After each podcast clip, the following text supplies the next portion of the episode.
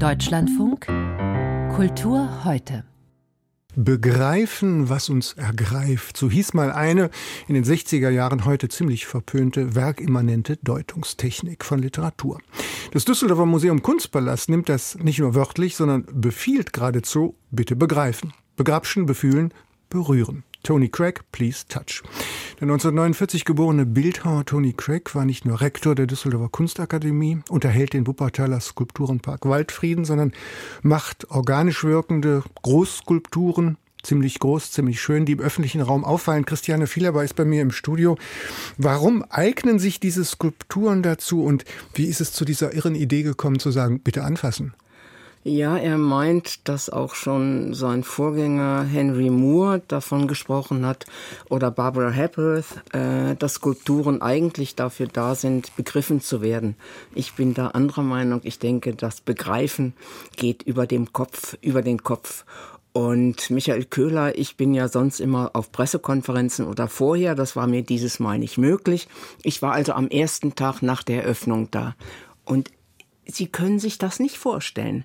Heerscharen von Rentnern und Rentnerinnen, die durch diese Ausstellung liefen und sagen immer zu ihrem Mann, guck mal, guck mal, guck mal. Und die fassen alles an. Und da habe ich so daran gedacht, ich komme ja aus Norddeutschland und da gab es früh so einen kleinen Tant, äh, Klein Erna Witz, wo die mit ihrer Mutter durch die Stadt geht und dann sehen die da so ein Kind, was was Verbotenes tut. Oder wo Klein Erna meint, das ist verboten. Und dann sagt Klein Erna zu der Mutter, darf das das? Und dann sagt die Mutter, das darf das. Und dann sagt Klein Erna, das, das, das darf.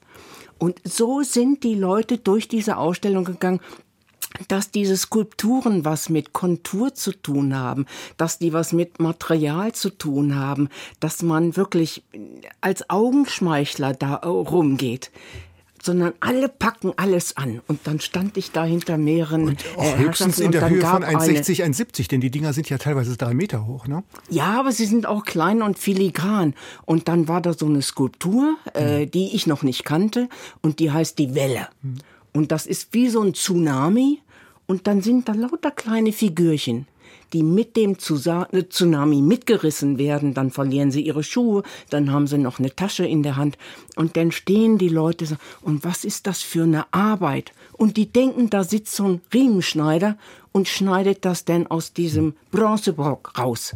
Und ich meine, wie so eine Skulptur entsteht oder so. Äh, dass die gegossen wird, dass das viele Arbeitsgänge sind, ne? Ja, oder äh, zum Beispiel die Holzskulpturen. Man sieht ganz genau, dass das eben kein Holzstamm ist wie bei Balkenol. Da wird nichts rausgehauen, sondern die Hölzer werden wie bei Tonnetmühl, Schichthölzer. Und dann können sie damit alles machen. Also können sie zum Beispiel, dann haben sie das Gefühl, dieses Holz hätte so auf einer Maschine, wo sie äh, Ton drehen oder Vasen drehen. Und dann sei das aus dem Ruder gelaufen. Und dann geht das immer immer weiter, immer weiter, immer querer und dann entdecken sie plötzlich, oh, da ist ja eine Nase und dann ist das, ja, das je nachdem von wo sie seine, gucken, Porträt. Für seine organischen Großskulpturen, ne? also das, das, die, die Wellen, das Weiche, das Große, also es sind keine abstrakten... Ja, aber das, wo ich sage, wo die Menschlein drin sind, das gibt mhm. es noch in einer anderen Form. Wir haben das eben gerade von unserem genialen Techniker gehört, der hat das hier in der Abbildung gesehen und hat gesagt Brokkoli. Das sieht aus wie ein Brokkoli oder wie so eine Pflanze im Wasser. Und wenn Sie genau hingucken, dann sind das zwei große Hände und aus den Fingern wachsen Finger. So, aus Bronze. Und dann möchten Sie natürlich immer so diese Finger abbrechen oder anfassen oder was man ma machen möchte. Und ich finde eben dieses, diese verschiedenen Materialien, darum geht es Craig, zu zeigen, wie er experimentiert, wie er mit Holz, mit äh, Kunststoff so experimentiert. Polyester, Dann, Stein, Marmor. Ja. Eisen. Äh, dann kommt es aber auch zu Formen, die, wenn Sie von weitem gucken, eigentlich so ganz organisch sind. Und dann gucken Sie und die sind alle aus kleinen Würfeln richtig diese Würfel, womit sie Parsch würfeln oder knobeln, äh, gemacht. Und das ist eben nicht mehr materialgerecht. Da stehen sie davor und denken, boah, wie hat er diese Würfel alle geklebt? Aber darin beruht nicht äh, das Wesen der Kunst oder das, was, äh, was uns eigentlich berührt, wenn wir die Kunst mit den Augen berühren. Äh, nicht wie ist es gemacht, sondern was sagt uns das? Welcher Eindruck vermittelt sich? Ich höre deutliche Kritik aus der anfangs doch eigentlich, wenn man sagen würde, Mensch, endlich darf man mal, ne? Ja, und es gibt Führungen für Blinde, es gibt Führungen für Eltern mit Kindern mit der Taschenlampe und so. Das ist alles ganz schön und äh, man kann auch Menschen oder Kinder so an Kunst dran führen, aber sie nehmen die Aura weg. Sie nehmen die einfach und wenn Sie wissen, was passiert, wenn Sie eine Bronze anfassen, das ist die Säure von der Hand ist viel schlimmer als der saure Regen.